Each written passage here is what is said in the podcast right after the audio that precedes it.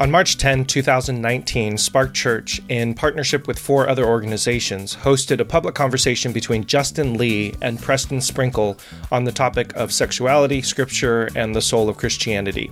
If you haven't watched or listened to that event, I highly recommend doing so before listening to these follow up conversations because for that event, our main focus was to model and engage in respectful and humble dialogue on one of the most divisive issues facing the church. I'm deeply grateful to both Justin and Preston for holding that space, for them incarnating that ethic, and really being exemplars for the church as a whole for how to have these crucial conversations. Because time is always a frustrating constraint, Justin and Preston have graciously agreed to these follow up podcast interviews where we address some of the top questions that were submitted and dig far deeper into the implications of each of their views. These interviews are based on that same ethic, and it is our hope that these conversations equip us with a better understanding of the arguments, the theologies, and the humanity of each of the perspectives, ultimately, so that we can all become better followers of Jesus as a result. Without further ado, here is my follow up interview conversation with Justin Lee.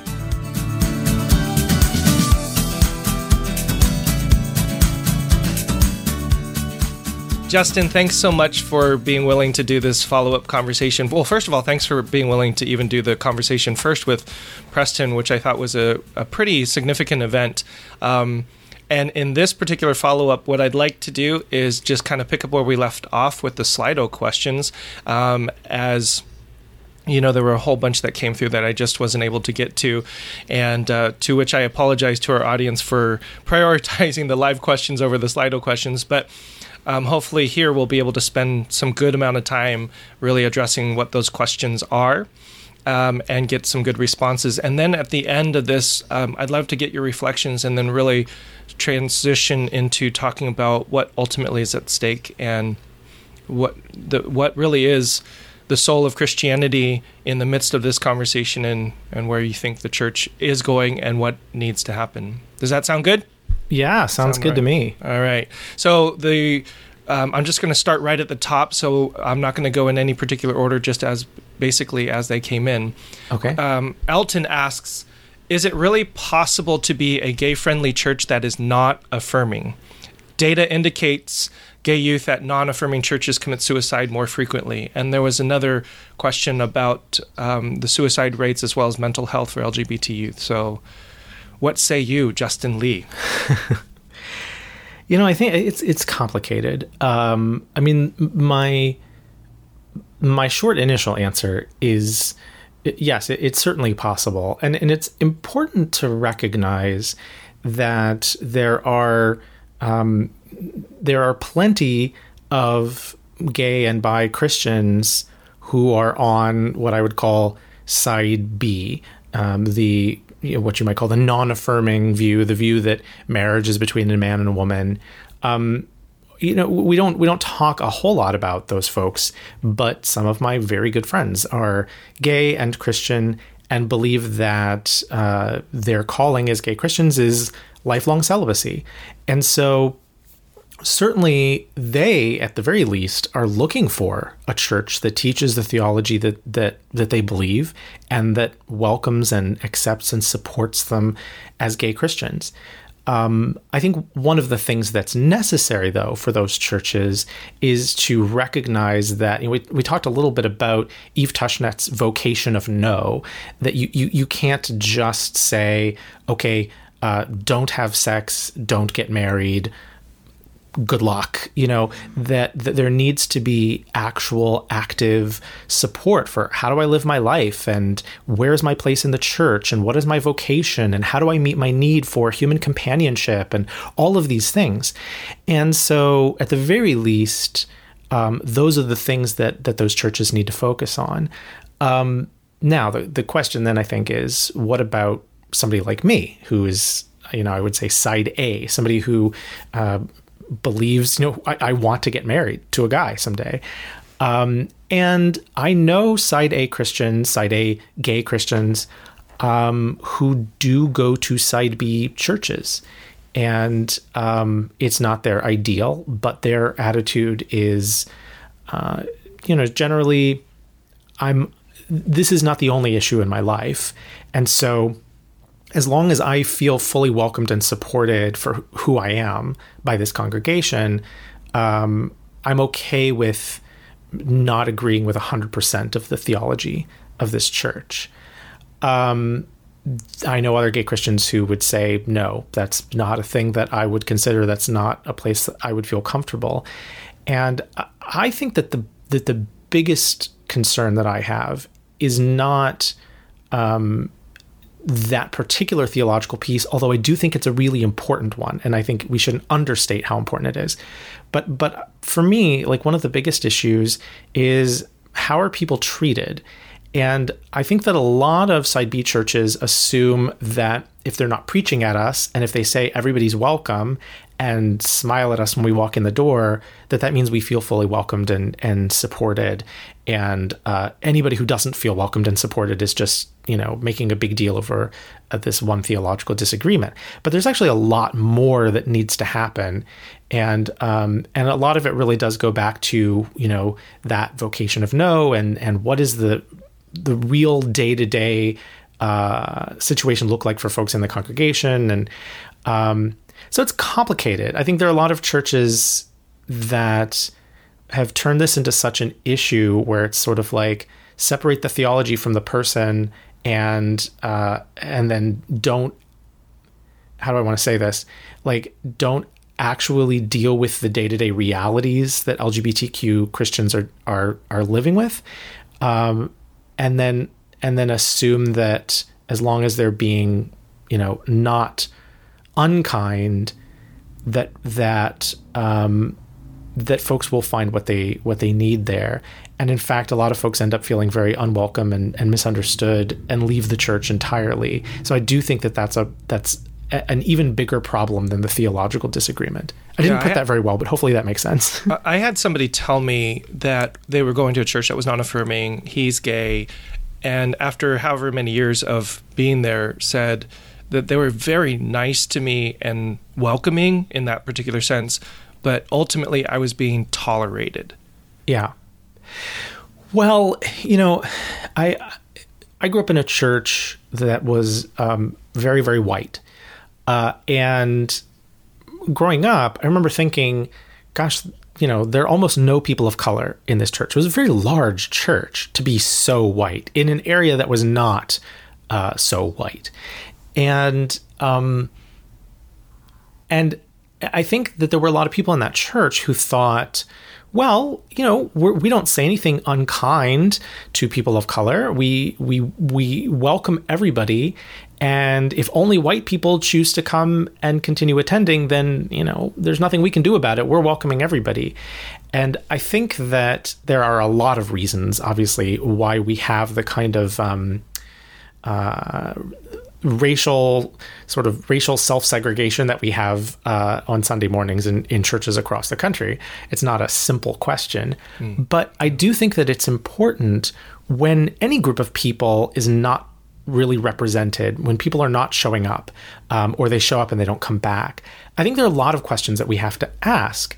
Um, and it's not just about did we, you know, make them intentionally make them feel unwelcome. A lot of times it's just what's not present.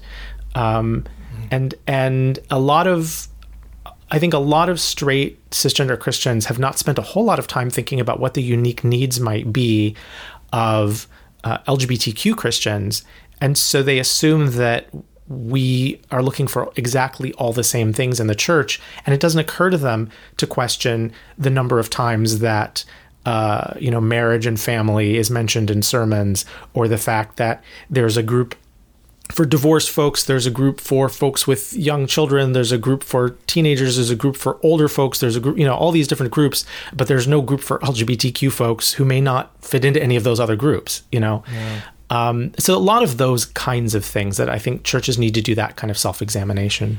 It's interesting because you're you're positing something that seems to be a very simple, um, achievable objective: start a group of LGBT folks, um, change some of the language that you use. Um, I guess it, it feels it feels like there's this tension though of still not getting away from um, what my friend's word of tolerating like that word tolerate is just such a has such a negative connotation that we will allow you to be a part of this group but you know if you're not affirming in your theology the, the ultimate end of that is we're we're providing a, a, a, coping group for you or where you can share about your struggles. And i mean is that is that a fair critique of some of those helps? And i think all those helps are you know obviously attainable for for many churches but is that am i am i am i being too harsh on the critique of that? I don't know. Well you know it's it's complicated. I mean like if you if you ask the question this way um you know if, if you were to start a church that uh you know and I, I did that sort of exercise when we had the in-person conversation. I say you know what if what if the church taught that that marriage was not allowed for for straight folks? Um, if you imagine starting such a church and saying, you know, this church will, our official teaching will be that anybody who's married is living in sin, that that marriage is a sinful, ongoing sinful relationship. Uh, we're not gonna, you know, we're not gonna go out of our way to make people feel unwelcome who are who are married, but but we're gonna make sure that everybody knows that it's clear that we don't believe in those marriages. We're certainly not going to do anything to support or endorse those marriages. Um, if you if you imagine, you know, how many straight married folks do you think would continue to attend that church if that were the case? Uh, I mean, there might be a few, but my guess is that if there were other alternatives, uh, they would take those other alternatives. Probably not a whole lot of married folks would want to go to a church that teaches that their marriage is uh, against the will of God. And so um, there's a similar kind of thing here. Now, part of the reality is for a, a fair number of LGBTQ Christians, um, you know, married or not, um, we struggle to find churches in our communities that welcome us, but are also the kind of churches we're looking for. Um, you know, as as an evangelical, um, there are not a whole lot of evangelical churches or churches that read the Bible the way that I do as an evangelical um, that are affirming. And so, you know, there are a lot of folks in my situation who are willing to compromise on some pieces in order to get good Bible teaching and and the kind of church that they're looking for. But um, but yeah, I, th- I think it's it's worth noting that yeah, no matter how welcoming and and wonderful and loving you try to be, there are going to be a bunch of folks who say, yeah, I mean, if you think that my day to day existence with my spouse is living in sin, then why would I continue to come here? Mm. Uh, but that's not everybody. And so it's, um, and that's what makes it complicated because I don't want to downplay that and say that that's not important because it absolutely is. Yeah. And I think it's one of the things that's sending a lot of folks out of the church, which I think is super dangerous and, and bad. Um, uh, but on the other hand, you know, there there are it's it's it's just it's simply not black and white. And that's one of the things that's so hard about so much of this conversation is we get stuck with folks on both sides yelling at each other um, as if these were all simple uh, black and white issues. And the reality is, a lot of it's complicated, and a lot of it depends on who you're talking about and what their situation is, and you know, so that's that's probably the best, most nuanced answer I can give you. yeah, yeah. Uh, Elton uh, made a, a, question regarding the data uh, around gay youth and the mental health, um, suicide, depression, homelessness, and, and things like that. Is there anything that you feel is important to say in commenting regarding that? Because uh, the implication that I read from the questions that were submitted is well, I guess there's two two possible levels of the question. Number one is what connection can there be made between the theology that the church ultimately teaches, regardless of how affirm, uh, how welcoming it is, and the connection between that and the mental health of LGBT youth? And then I said, I suppose the second level of that question is what could or should the church be doing better to minister and care for the mental health of gay youth in the church? Yeah. Um, yeah, so let me address that first part first then. Um, here's where it gets a little tricky. In theory, hypothetically, I would say that um, I don't think I don't think that um, holding a again what I would call side B theological view, the non-affirming theological view, not affirming of same-sex marriage, is inherently by itself the cause of that um, all of that depression and all of the Hmm. self-harm and negative things that flow out of it. However, and this is a big however, I think that a lot of the attitudes, including a lot of the unspoken attitudes that go along with that theology very, very often, are the cause. And, or at least a, a major cause, let me put it that way. I, I don't think there's just one cause. Again, it's not simple. Um, I have been to churches um, all across the country and in a number of other countries as well. And I have been to many churches that officially hold a uh, side B theological stance um, and would say, if you asked them, uh, we we want to fully welcome LGBTQ folks here. Uh, we want to fully support them and love them, and we want them to know that we don't think there's anything sinful about their being LGBTQ. Uh, it's just you know same-sex sexual behavior that that we think is wrong, and so we can't approve of same-sex marriage. And you know they would say all those things. Um, they would read the you know Preston's work, and they would say uh, we completely agree with everything that he said. Uh, I've been to many churches like that. Out of all of those churches, I've seen maybe two ever in my life that I would say actually have cultivated the kind of atmosphere where I think LGBTQ people would truly feel welcomed and supported. So I think there's a disconnect between how welcoming these churches think they're being and how welcoming they actually are being. And um and so this is the challenge. Because on one hand when Preston says that, you know, gay teens aren't killing themselves because of a church theological position on same-sex marriage, I think that's right. Uh, I, I don't think it's that piece.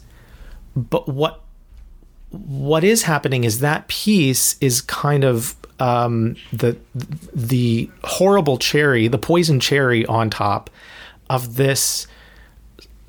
I don't know why I suddenly have a sundae analogy here, but of this this this horrible sundae of like um, l- treating people as less than.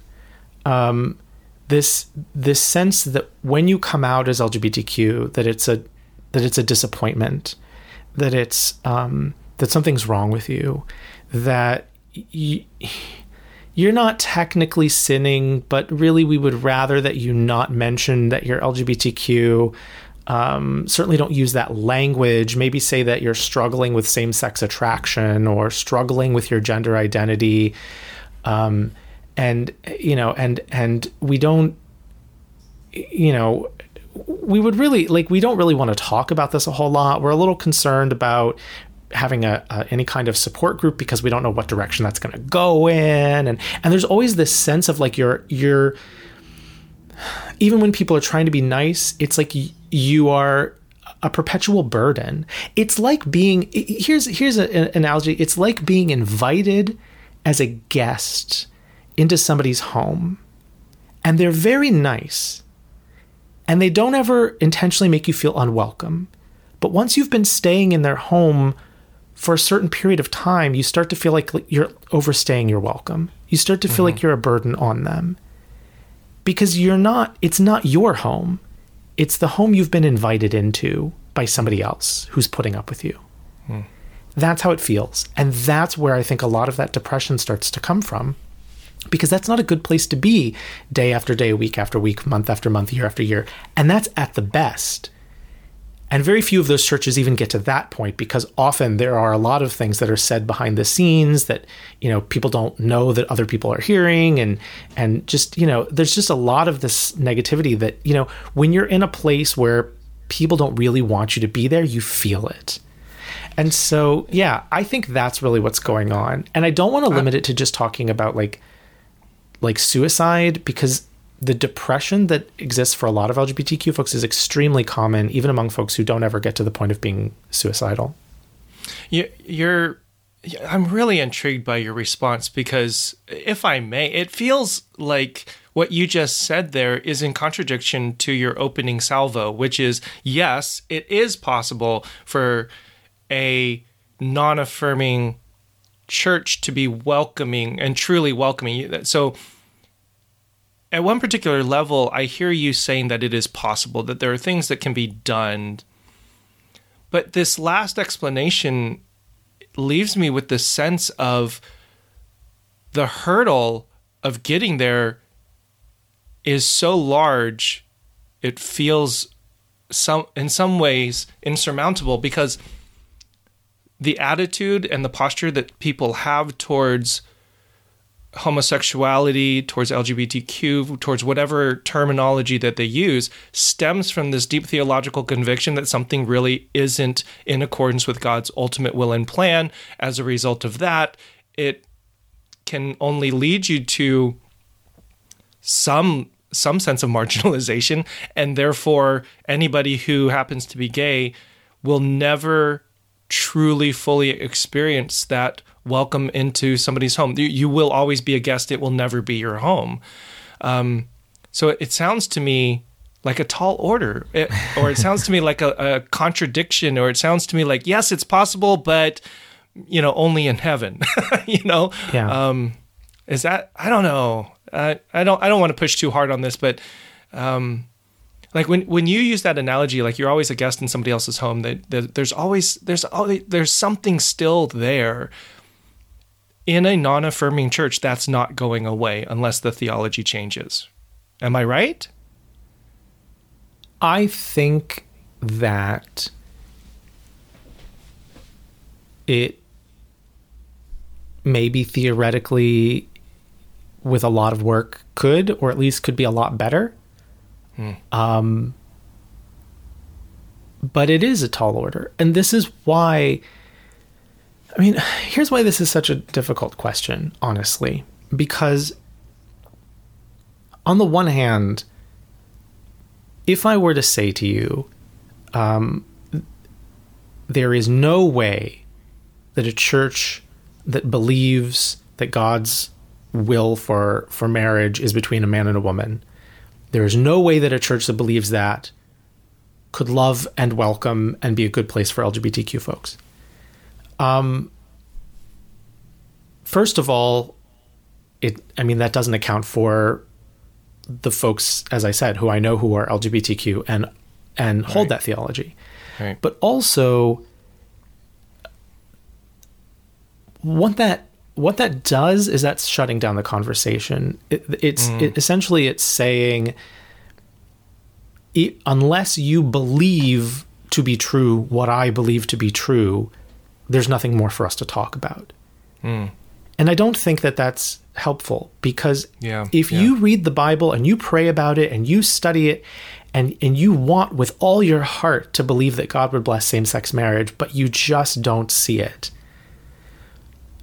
I can think that you're wrong, but I can't force you to believe something is true that you don't believe is true. And and and I can't ask you to behave as if something were true that you don't believe is true.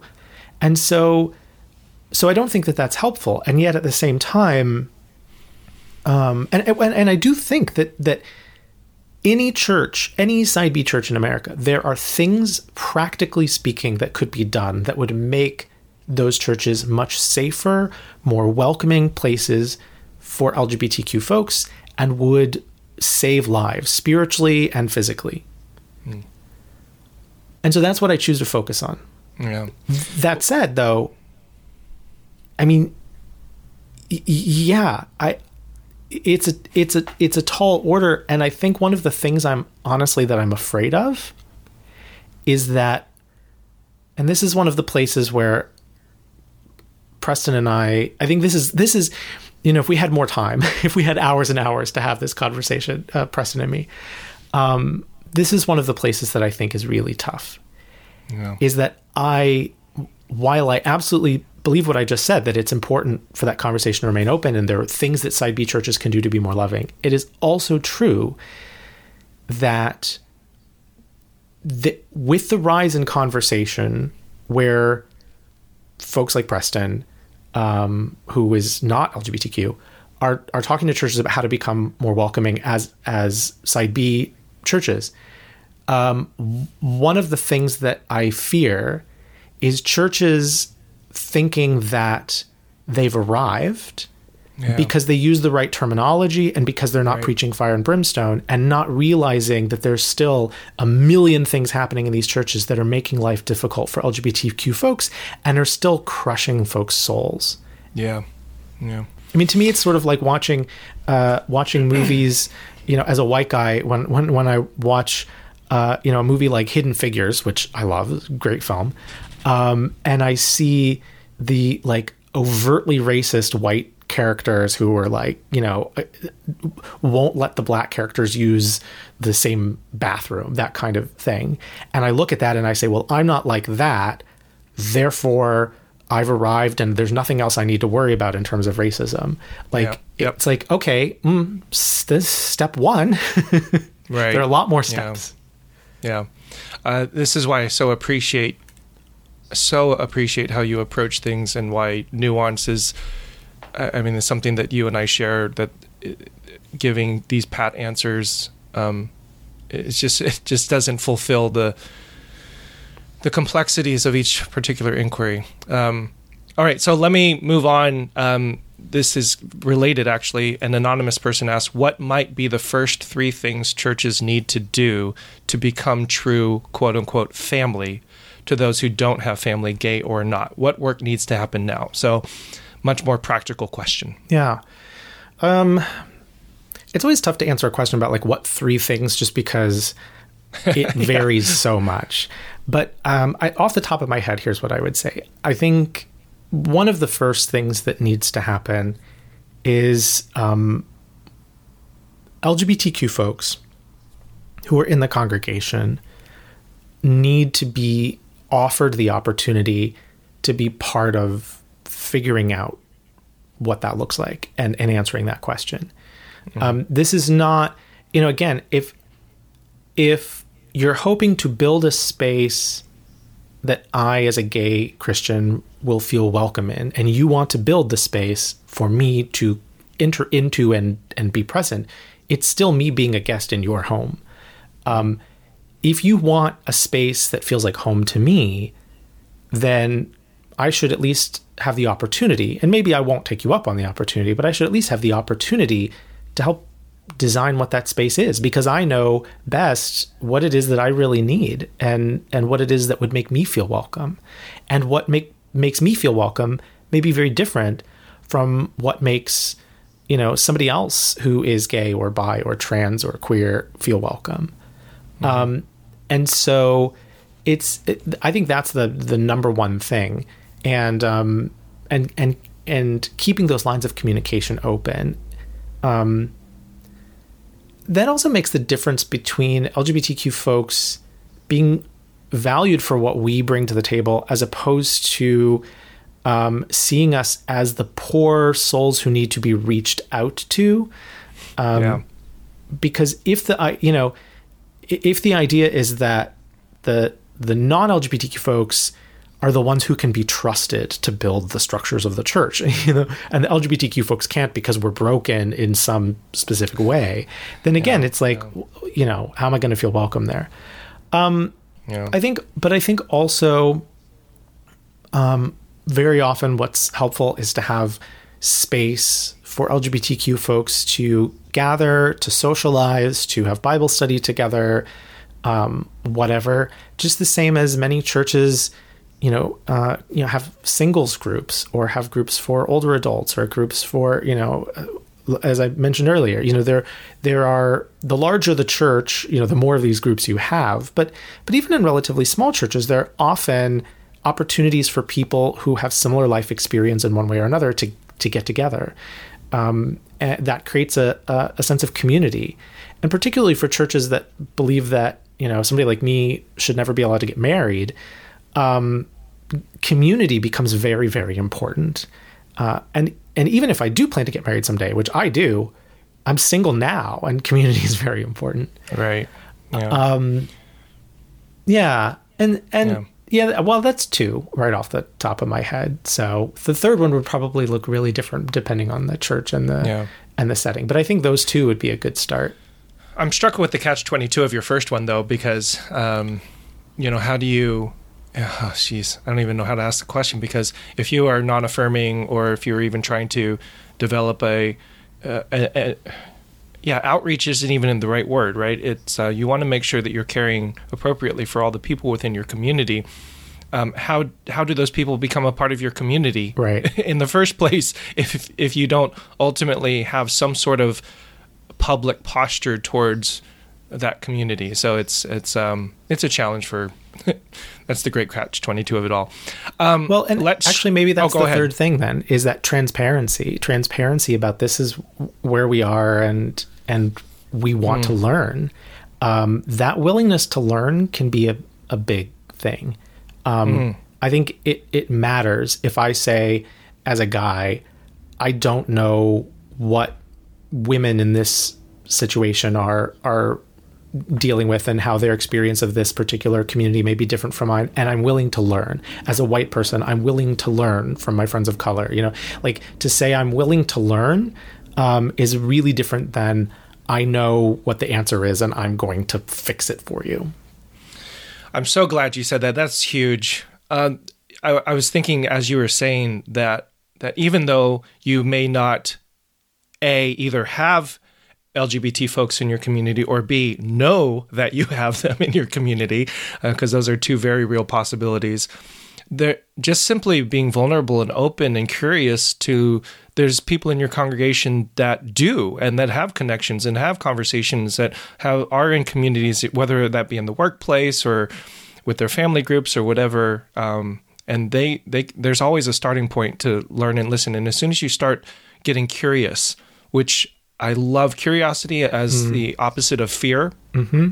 And the opposite of fundamentalism, and the opposite of so many detrimental um, psychological postures. So once you're curious, um, the whole world will open up in front of you. It was so funny. Um, if I can just add this, I was having a conversation with um, some of the people after the event, and this idea of vulnerability and curiosity and opening up questions came up.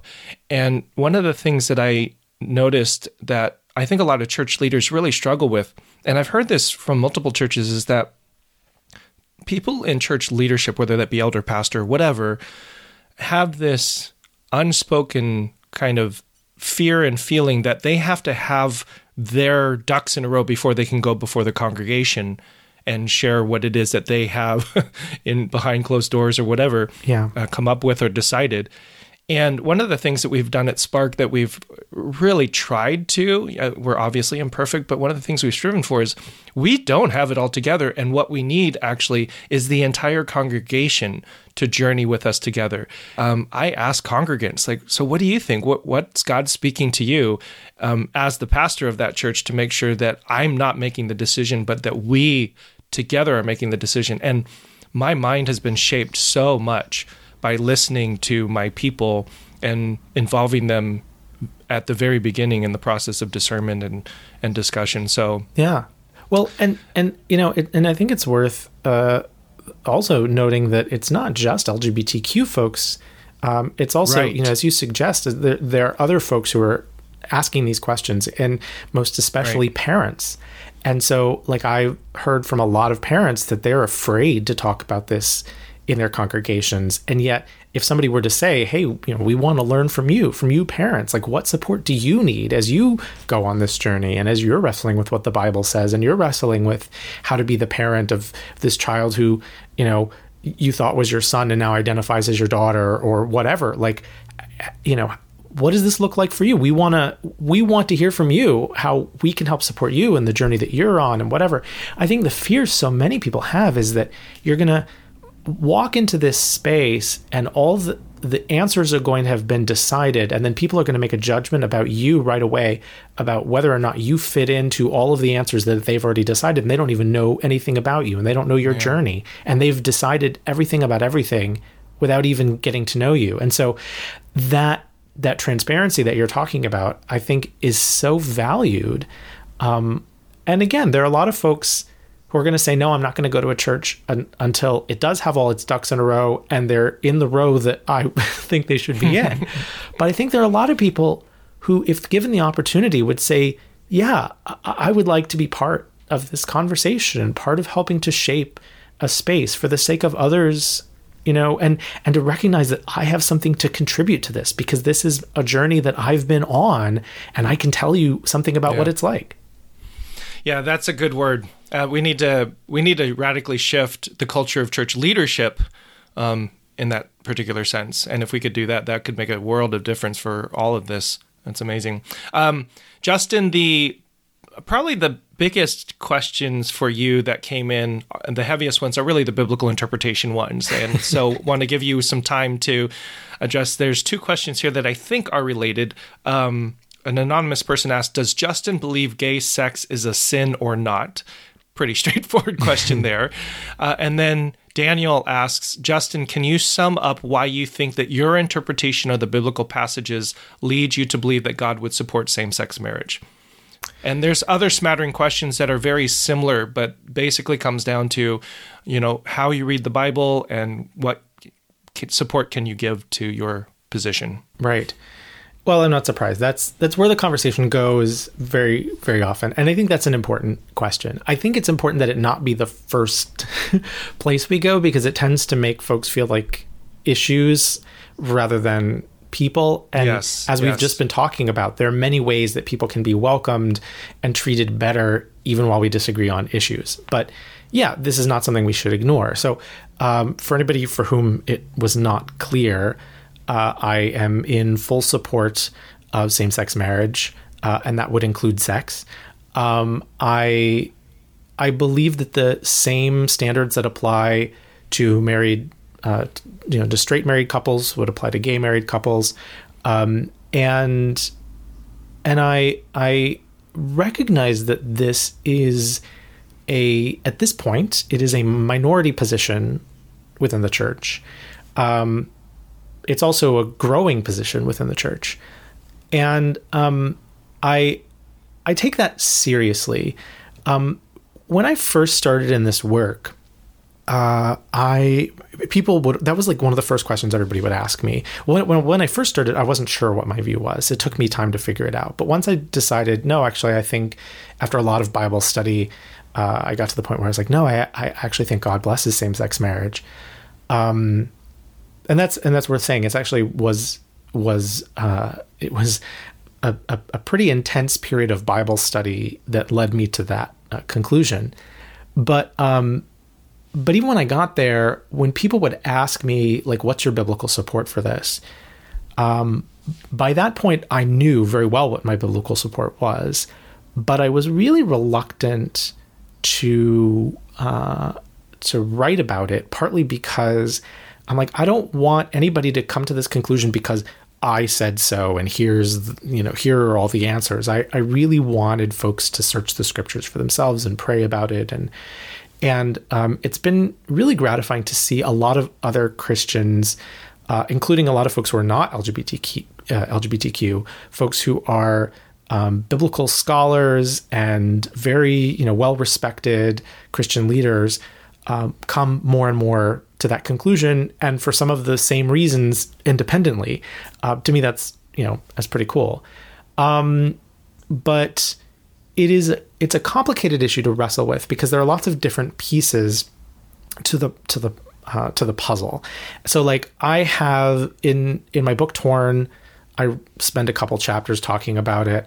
Uh, on my website at geekyjustin.com, I have a long essay that I wrote like 13 years ago when, you know, folks kept asking me and I posted this long essay. And then I have a video on my YouTube channel uh, which is youtube.com slash geekyjustin, where, you know, I like a 30 minute video called um, The Bible, Homosexuality, and Nuance, where I dig into this. So obviously I can, uh, I don't think you want a 30 minute answer from me. Um, but, and even that video is like an overview. right. So any, the, I just want to, I will give you an answer, but I want to say up front, one of the challenges with answering this question is that it is, this is such a complicated question that any short answer I give is by necessity going to gloss over a lot of stuff and leave people going, oh, but he didn't address this or he didn't address that or you know this doesn't seem like a very strong argument because I didn't you know get into the details of it. And so um, that's the that's the challenge of it. It reminds me of a quote from N.T. Wright who says that the problem with saying anything is that you can't say everything. I'll have to use that. I hadn't heard that one, but that's absolutely right. Well, uh, go ahead and share, and then we'll dig into some some aspects that may pop into that may seem relevant to dig a little bit further into. right. So, um, I think it's worth noting right off the bat that um, it, it it's it's like from the beginning, from from from Genesis on, uh, you know, God tells us, you know, it, it's not good that the man should be alone, uh, and and uh, the man in this case is uh, Adam, Adam, humanity. Um, God creates this first person and is saying, you know, it's not good that that this person should be alone, and um, it's interesting to me that I mean, Adam is not alone if you count the fact that God is there. People will often say, well, I mean, you know, God is sufficient. And that's, that's certainly true. God is sufficient. And yet, here's God creating the first person and not saying, Adam, I'm sufficient for you, but rather saying, hmm, this person needs someone else to be with and creates Eve. And people make a lot out of the fact that, like, the first two people were a man and a woman but of course they were. I mean, just like biologically, without a man and a woman, you know, how do you get procreation? I mean, you know, so like it's it's uh that was was obviously a, a necessity, but like I don't think that the fact that the very first like the the focus of this story is not on um, the the gender difference here. The focus of the story is actually on the fact that God wants to meet Adam's need for companionship and find somebody who's similar enough to him, somebody who God actually makes out of his own flesh. Um, to be a companion. God brings all the animals to Adam, and none of them are are a good companion, which is such a weird story. Um, so right from the beginning, we get this sense that that God understands that we are created for this kind of um, human connection, human companionship. And throughout history, there have been plenty of folks who didn't feel the the particular need for that. Folks who felt uh, very um, you know happy in in celibacy, but uh, even Paul, you know, says, uh, you know, I wish you all were as I am, but it's better to marry than to burn with passion. I mean, there's this sense throughout Scripture that not everybody's cut out to be celibate, and that God cares about marriage, that God cares about people uh, having that kind of human connection. And so it seems like the default would be for us to say, well, if there are some people for whom that connection is only possible with another person, another person of the same sex, and we look at those relationships and we see good fruit coming out of them, um, and we see that these people make each other better, just as straight couples, uh, you know, the the best straight relationships. Uh, both partners kind of make each other better and push each other to to be better people. And you know, um, if we see that same thing in same sex relationships, and we do, then it seems like a kind of a well duh thing. Like, of course, we would extend marriage to them as well. Um, and so the the primary reason I think that we don't, well, I think there are two primary reasons. I think one is that historically um, until fairly recently in history, because gay folks are a minority of the population, most cultures assumed that everybody was straight, or at least had the capacity for uh, heterosexuality. And so there wasn't really a cultural conversation. And in cultures where uh, reproducing and uh, you know carrying on the the community was important in that way, um, it was just assumed that everybody was going to you know get heterosexually married. And so there, there's there's not been a, a history of cultural support for same sex marriage. Um, but then also, I think for for modern Christians, the big question is the Bible, and in particular, the fact that there are several mentions of same sex sexual behavior in sinful contexts. And so you get, for instance, people referring to the Sodom story. But the Sodom story is about an attempted gang rape of angels. Um, and, you know, there's nothing in that story that suggests that the city of Sodom was a, a gay city or that the people involved were gay. Um, it's it's a threat. It's a violent threat, um, and I've written about this at length. But um, that's one example.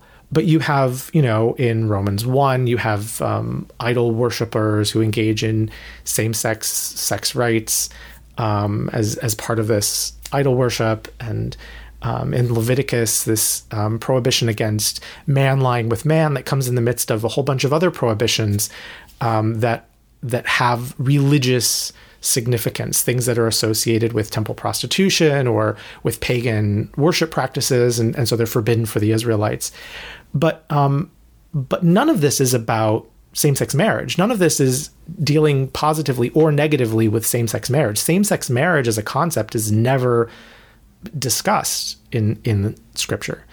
And so a lot of folks have assumed since we have these negative uh, examples of same-sex sexual behavior that that means that all same-sex sexual behavior even in a marriage would be sinful but to me that's very similar to saying well you know tax collecting is is treated negatively in scripture so let's condemn modern IRS agents but we know very well that what the tax collectors are spoken negatively of for was the practices of that day. That like there's a reason that Jesus' contemporaries looked at tax collectors negatively, and it wasn't just about the collecting of taxes, but it was about what was going on there. And um, there are many other cases, like when we see, uh, you know, passages about, um, you know, men having short hair and women not speaking in church and all these things, where we take that same kind of cultural approach. So I, I think, um, just based on that, I don't think there's any reason to forbid same-sex marriage. Yeah, I I think this is a really critical point that we need to push further on and really illuminate. And let's see if I can sum it up because and your video is fantastic on this, at least in the the summation of it and how you articulate. The the main difference that I see in this hermeneutic, hermeneutic being the complicated word that means how we interpret or make meaning from particular passages or particular texts. The the main hermeneutical difference seems to be what I hear you and others on the the side A side saying is that there are very specified contextual realities that must be taken into consideration when interpreting a particular text. And the other way of doing that is not to see specific contextual um, context, but to see universal principles expressed in particulars. Does right. that yeah. does that make sense? Like yeah, I think that's right. That's that seems to be the major hermeneutical divide. And, and, and I think that's the challenge is that you can read these texts in either of those ways. Um, if you look at the context of each of these passages, if you you know dig into the historical and literary and cultural and uh, you know so forth context of these passages, um, there are very specific reasons why the behaviors that are being condemned would be condemned. You can say, well, there's a, you know, the bigger principle is all same-sex sexual behavior and and draw that back to Adam and Eve. Um, and that would be one way to interpret the the text. But it's not the only way, and I don't think that it is even the most um, obvious or reasonable way except for the fact that since there's been a, a kind of cultural history that's also been, you know, within the church of um, disapproval of same-sex sexuality, that that's just it's it's people don't question it. It's like, well, of course, this is how it is. And this is one reason that you know, on stage I talked about slavery and I brought up this this point of, of slavery and how the church historically looked at slavery. And it's not because slavery is in any sense the same conversation as same-sex marriage. But the similarity is that again, folks who in that case were, you know, in in support of slavery argued that you have all of these specific instances of uh, slavery being allowed in scripture and it forms a uh, a general principle that God allows slavery, and uh, you know, and, and so on and so forth. And and that was what the culture also allowed, and so it just seemed reasonable. It seemed like the most natural way to read the text, and and you can't always make that leap. But uh, I think you're right in how you characterize it. And for me, ultimately, um, I think that if that were where the whole argument were, just which of these hermeneutics are you going to use, um, I think that you could make a strong argument either way. And that's part of where in my book um, I talk about feeling torn. Uh, one of the one of the instances of being torn that that uh, gave the book its title, because you really could read the text either of these ways. For me, what pushes me over is seeing a lot of other things. It's the fruit, the the really bad fruit that I've seen come from the way the church has handled this in the past, and the good fruit of same sex couples, and the, and seeing that good fruit as really inconsistent with the fruit of sin. It's um, looking at the reasons why, not just the fact that the Bible puts great emphasis on, you know, the um, the importance of marriage and sexual fidelity in marriage and avoiding sexual immorality and all this stuff, but also looking at the reasons why, what's behind uh, those things. Why does the Bible tell us that these things are important? And seeing that none of those things would forbid uh, same sex marriage and, in fact, would seem to support same sex marriage. It's seeing the. Um, it's it's even it's it's looking at how Jesus cared for people when you know talk about the Sabbath, how Jesus um, you know looked at how to apply rules in situations where you know what work can you do on the sabbath where it might be unclear and you could argue scripturally well you can't do this or you can do that. And jesus every time goes to this idea of but yeah but what's the impact on real people? Which is lawful on the sabbath to do good or to do evil to save life or to kill? And you know he's and and that wonderful example of if your child fell into a well on the sabbath wouldn't you pull him out? Like at some point you have to go um, okay why did this rule exist? The rule certainly did not exist for you to leave your child in a well overnight that was not the point of resting on the sabbath right. and so it's all of these kinds of things that for me build and build and build looking at the fruit looking at the spirit over the letter looking at how jesus treated um, these kinds of uh, controversial questions, um, and, uh, and and even things like Paul talking about um, you know what what sin is in in Romans 13 8 to 10 all of these things for me add up to um, it doesn't make sense to take what I I think ultimately becomes a kind of legalistic approach where we say if two people get married uh, and commit their lives to each other in a Christ centered relationship, it is either a beautiful, holy thing that we should celebrate and support with all that we've got, or it's uh, an abominable, disgusting thing that should be condemned to the pits of hell. And the only difference is the gender of the person. And then we even know people for whom being 100% sure about their gender is is not always possible because gender is complicated and chromosomes don't always match, genitals don't always match, you know, whatever. Like at some point that just feels to me like it's such splitting hairs um, and the fruit of it has been so negative that that's what ultimately leads me to go I that's why I think one hermeneutic makes way more sense than the other. Well, and I kind of want to push even further on that. I mean, you you said in there that you could read the text either way and and if I heard you correctly, you in some way supported the merits of both ways of reading the text. Did I hear that correctly? Just to make sure I'm well, I heard what you said. I guess what I'm trying to say there is that I don't th- I think it's a wrong way of reading the text, but I don't think it's an entirely unreasonable mm. way. I mean, I would argue mm, that you okay. could still I would still come to the hermeneutic that I came to without all that other stuff. But for me, it would at least be a disputable question, I think. And then all this other stuff for me is just so much weight on the other side. Hmm. Yeah, and I think I wanted to just. Uh, I mean, I'm, my bias is going to show here, but the, I, you know, we all have them, so I, I might as well be transparent about it.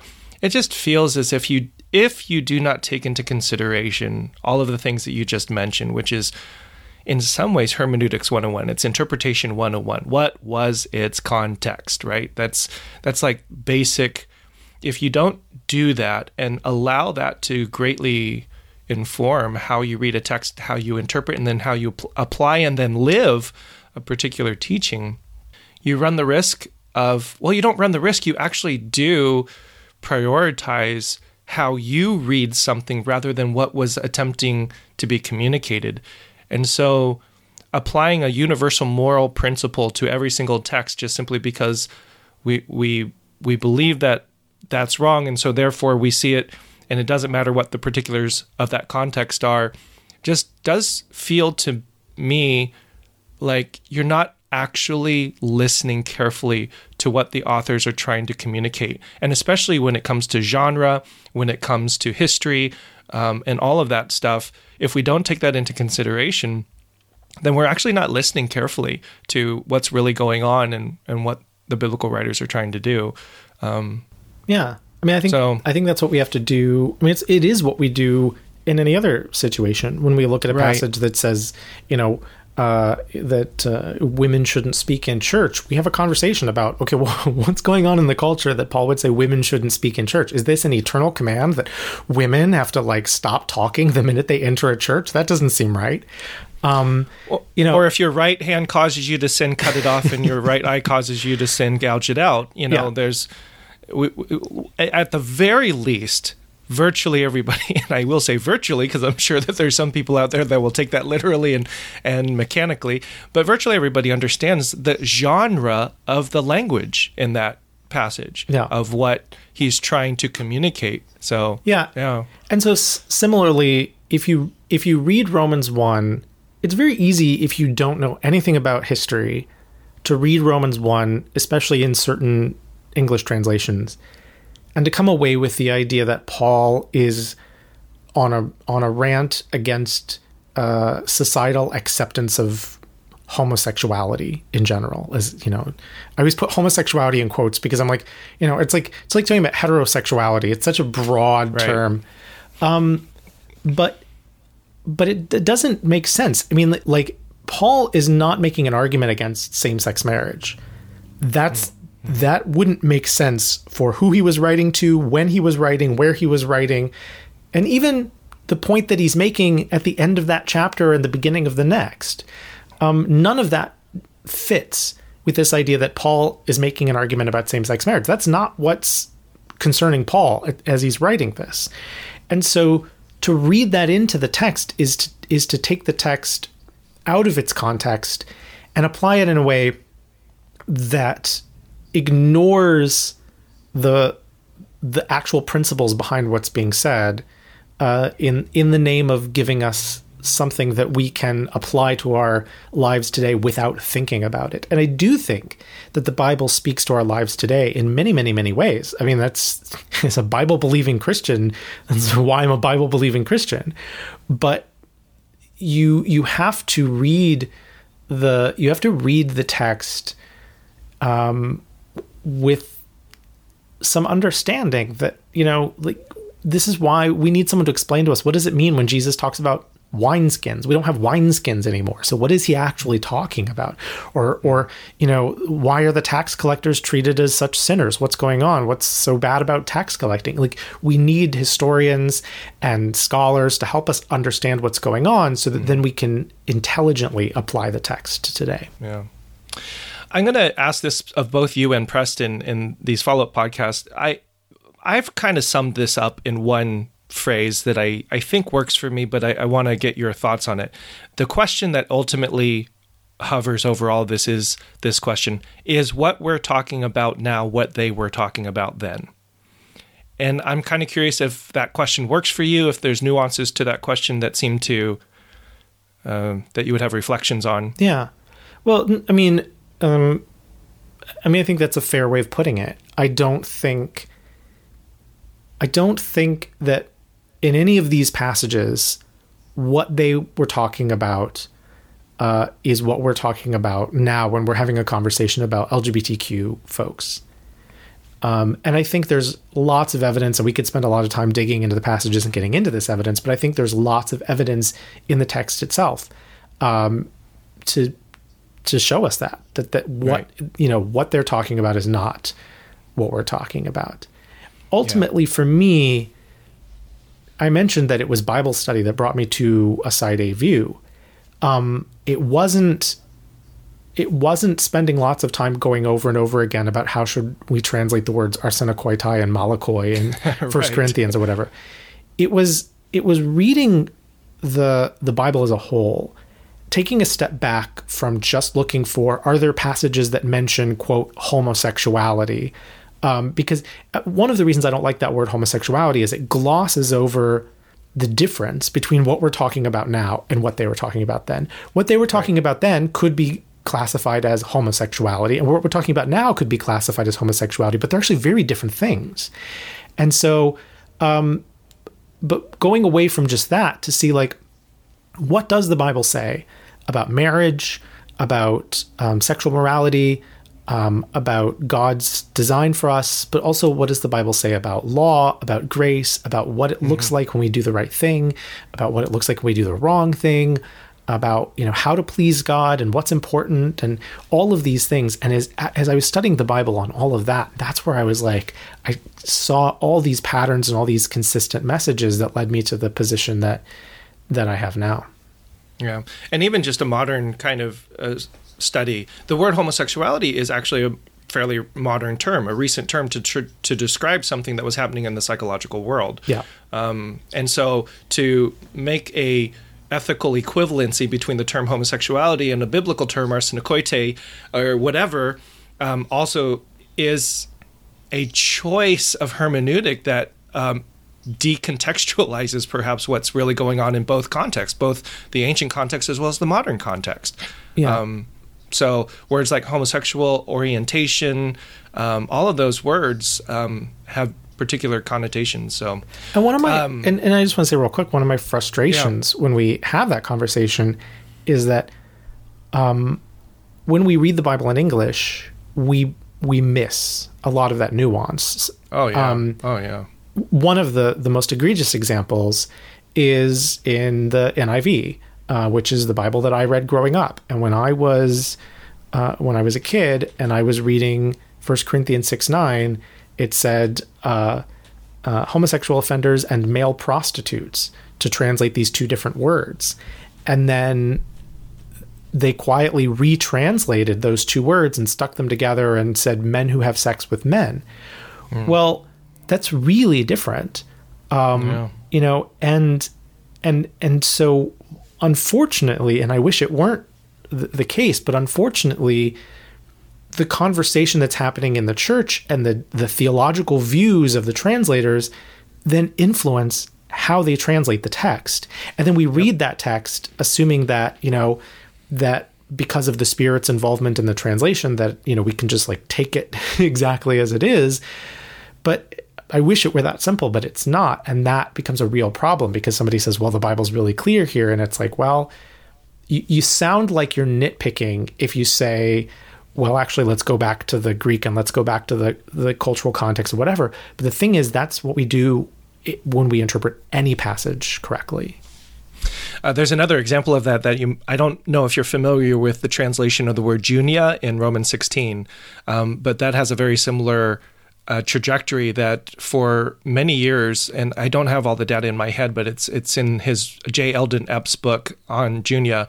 Um, that name, which is a Greek feminine name in Romans 16, um, who describes Junia and Andronicus as outstanding among the apostles, which is usually an indication. most scholars would suggest that she actually was an apostle. Was translated feminine Junia for several years, and then all of a sudden, Bible translators translated Junius, which would be a male name, mm-hmm. uh, right around the women's suffrage movement. So because of the implications that there was a female apostle listed in Romans 16. And uh, it's only been within recent years that translators are translating it back. And that, that that's an example of like a blatant mistranslation of a text. So, yeah, even in the English, uh, to do that, I mean that that's just that's an explicit interpretation imposed upon a biblical translation. Yeah. So that's that's a more explicit way, but and I hate that. Some, I hate that because I we don't. should hate it. well, I not only hate that that happens, but I hate that we have to say that because I don't. I, I'm not the sort of uh, the sort of Christian or the sort of theologian who wants to like pick everything apart. You know, I, I think I think sometimes you can pick things apart to death to the point that you know you you uh, you know you miss the forest for the trees, uh, right, and right. I, that's not the way that I approach scripture. And yet, and yet, if we're honest, we have to acknowledge that these things are real issues, and so we do have to take them into consideration. Yeah. Uh, let me get to a couple more. Hey, that was great, Justin. Thanks. Uh, let me get to a couple more questions, and then we'll try to sum up um, because I, I know your, your time is so precious, and I really appreciate it. Um, why do Justin and Preston think the church cares so much about personal sexual behaviors? Why is this such a divisive issue in the church in the first place? Well, two things. First, I think um, when we talk about sex, uh, sex matters for a, a bunch of reasons. Um, one of which is that the Bible makes a big deal about sex. Um, I think in a culture that increasingly treats sex as um, almost inconsequential, like almost a handshake, uh, it, it's it's understandable that the church pushes back against that and says, no, actually, it matters. Uh, sexual morality matters um, because the Bible says that it matters, God says that it matters, and we get specific reasons in Scripture talking about you know the the temple of the Holy Spirit and and all of that. Um, so I think that's a a piece of it. That said, I think sometimes we go overboard. Um, I I grew up uh, at, at, sort of the height of the true love waits movement, um, mm. and one of the things that I realize now looking back that I didn't realize at the time, because I was very active in the True Love Waits movement and the idea that, you know, you, you should be a virgin when you get married. One of the things I didn't realize at the time was that emphasis not on um, not on the decisions you make today, but on this idea of virginity when you get married, is that for folks who had been victims of sexual assault, sexual abuse, rape, um, folks who had uh, had sex even one time, you know, and looked at it as a mistake or whatever, they couldn't be virgins when they got married, and that the language that we used at the time and the and the emphasis we put on it made a lot of folks um, feel unredeemable. Which, if there's anything that's not a Christian concept, that's not a Christian concept, and um, there were certain, you know, uh, there were there were many other sins that existed in the church that folks could sort of say, oh well, you know, you can ask for forgiveness for that. But then when a, a girl showed up pregnant at church, all of a sudden, you know, she was uh, a pariah. And so I do think we sometimes go overboard, but I think it's understandable that, that the church pushes back against a culture that just says sex doesn't matter. Mm. Um, that's not the only thing going on, though, I don't think. I think one of the other things that's going on is that um, is sex is is we are sexual beings as, as human beings and um, questions of sex and gender um, there's a lot psychologically for us when we have these conversations it's like when you when you talk about your parents having sex for most people, it's deeply uncomfortable to think about the idea of their parents or their children having sex. There's there's certain stuff that's sort of how our brains are wired, you know?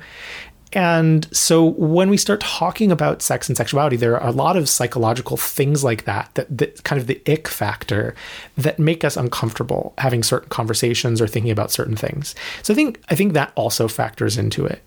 Um, and there are probably other reasons as well. Um, I do think sex matters. I think um, sex is, uh, you know, when sex is treated as a plaything, people get not only spiritually but psychologically damaged, and you know, you have you know STDs and all kinds of other things. We can talk about all that.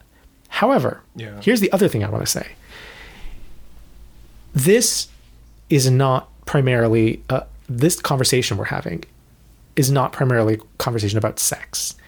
And one of the frustrations for me as as a gay Christian is that from the moment I first said that I was gay, um, by far the the the vast majority of Christians who uh, want to discuss this with me and the theology of being gay and all this stuff approach it from the standpoint of talking about sex. And for me, being gay is not about sex. Um, sexuality is certainly a, a, a piece of it, just as it is for straight folks. But it's like when I'm talking about wanting to get married someday, it's not a question of wanting to have sex um, any more than it is for you know for any straight person who wants to get married. Yeah, sex is a piece of that, but if you couldn't have sex with your spouse, um, I think a lot of folks would still say it's you know, marriage is still worth it even without sex, even if you were you know even if you were asexual. Um, so it's frustrating to like have the conversation always come back to sex because the vast majority of the concerns and frustrations that not just gay but LGBTQ folks have in the church are not about sex. For transgender folks, is really a question, not a question of sex. Um, and and so yeah, that's that's the other piece I want to say.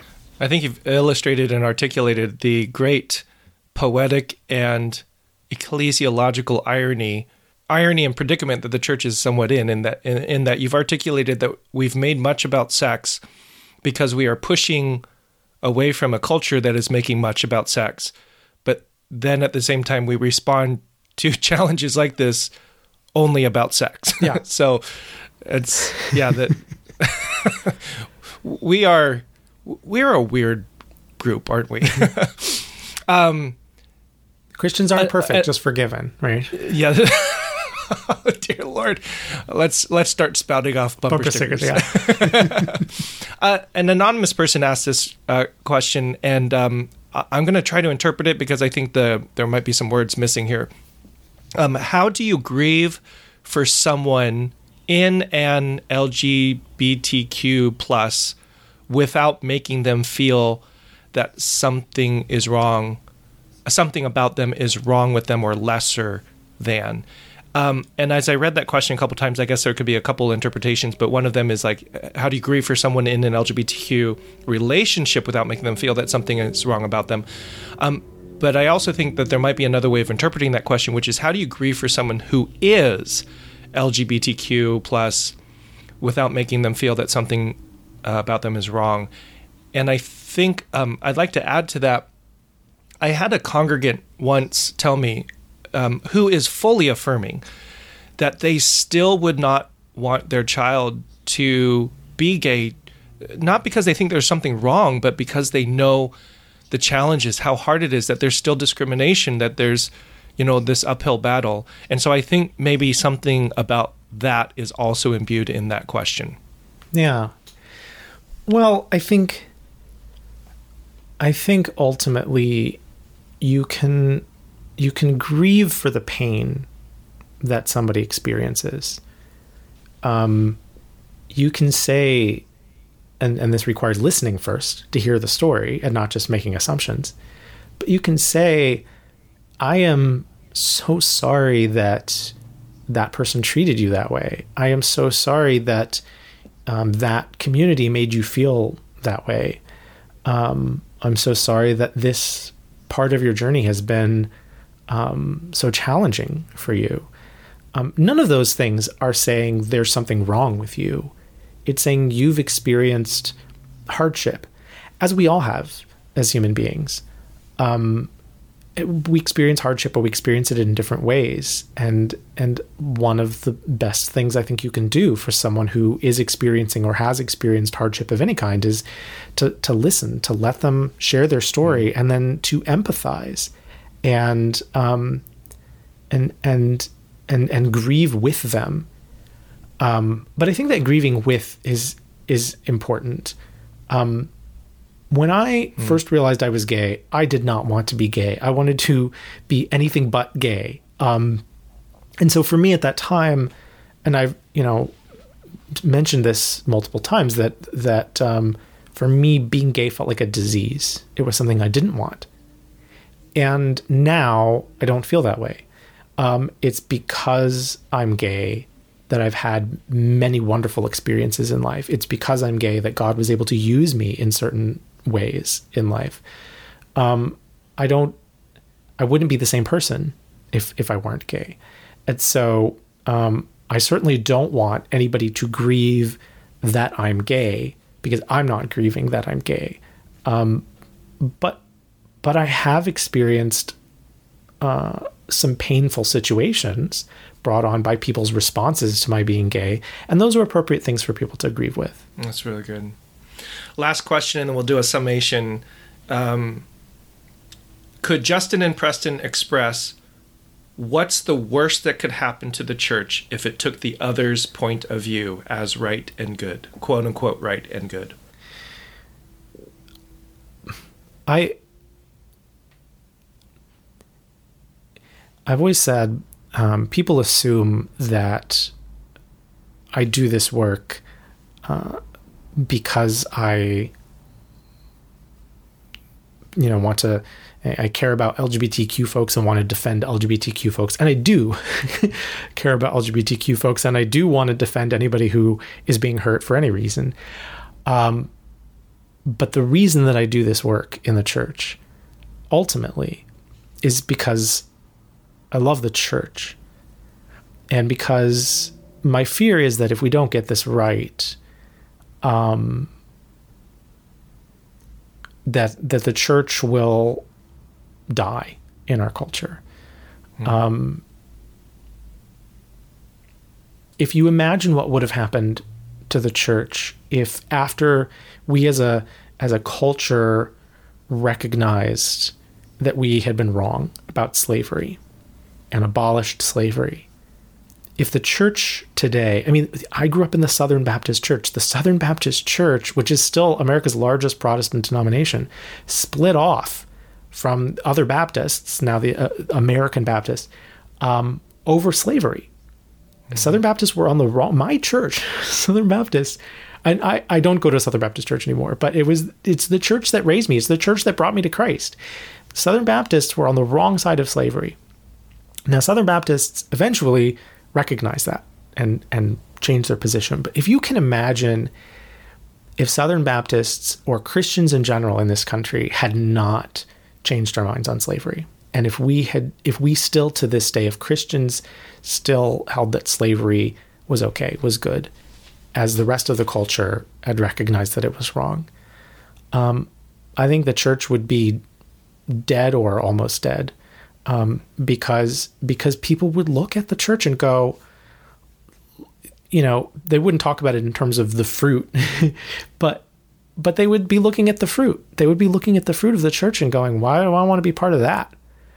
Um, Christians are not always going to be in line with the culture. Um, in many cases, you know, we we need to have uh, higher standards than the culture. We there there's a reason that our allegiance is to Christ and not to our culture.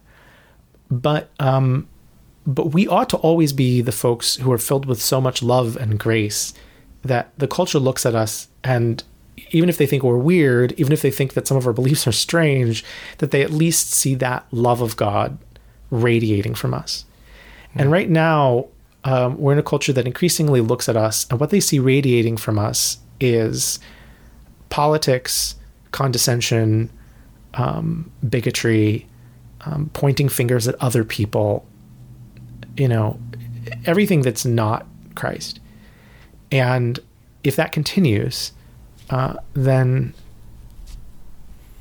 I, I don't have high hopes for the church to continue to be influential in our culture. And I don't mean to say that I think that the body of Christ will cease to exist. I mean, I, I think that Christ will continue working in the world and the Spirit will continue working in the world as long as there is a world. But um, there's no guarantee that the church will continue to have any kind of influence in in this country, for instance. And that's that's that's what I truly am afraid of. So we were going to close our conversation with asking the question um, the soul of Christianity, which is part of the title, like what's at stake in this conversation, and it feels like you've actually just answered that. That, and I just want to affirm, again, using these terminologies. I'm so grateful that you articulated that.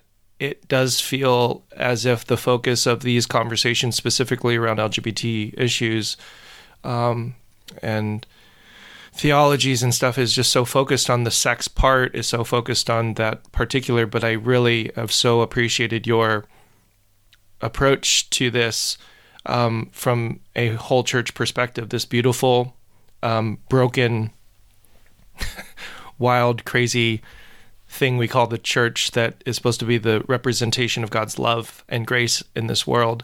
And and your articulation of that and your commitment to that is really just inspiring and beautiful. And I just want to um, honor you in that. And I hope that people listening to this and people engaged in the conversation would would see that that really is what is at stake.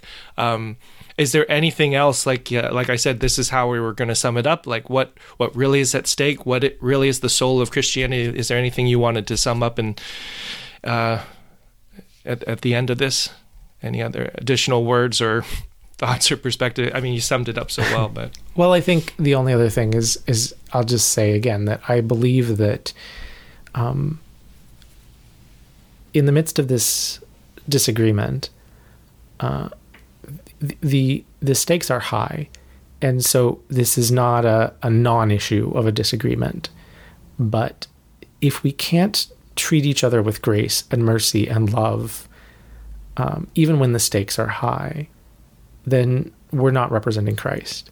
And so my hope is that even even while we recognize that the stakes are high, even while we recognize that this matters a lot, that that we need to continue to have these conversations in ways that respect that that those who disagree with us are doing so um, often with very good intentions um, are also beloved by God, and and that we find ways to work to to make the church um, what it should be as a as a loving and and gracious um, vehicle for, for for God's mercy and love in the world. Uh, you know, even as we work through some of these difficult questions. Yeah. Justin, your gift. I thank you so much for. I mean, you spend a lot of time with me today in the follow up conversation. You spend a lot of time uh, in preparation and doing the event with us uh, last week. Um, I just want to thank you. Thank you so much for for being our friend. Thank you for being the voice that you are. Um, thanks for spending some time having a conversation. I hope some of this pushes us towards those end goals uh, for all the people that are listening. Well, thank you, so. and I'm just so grateful for your uh, your your wonderful, uh, gracious approach to all sorts of things, and your great church, which is just awesome, and uh, have many wonderful things to say about you. So, thanks for doing this. Yeah, my pleasure. Thanks.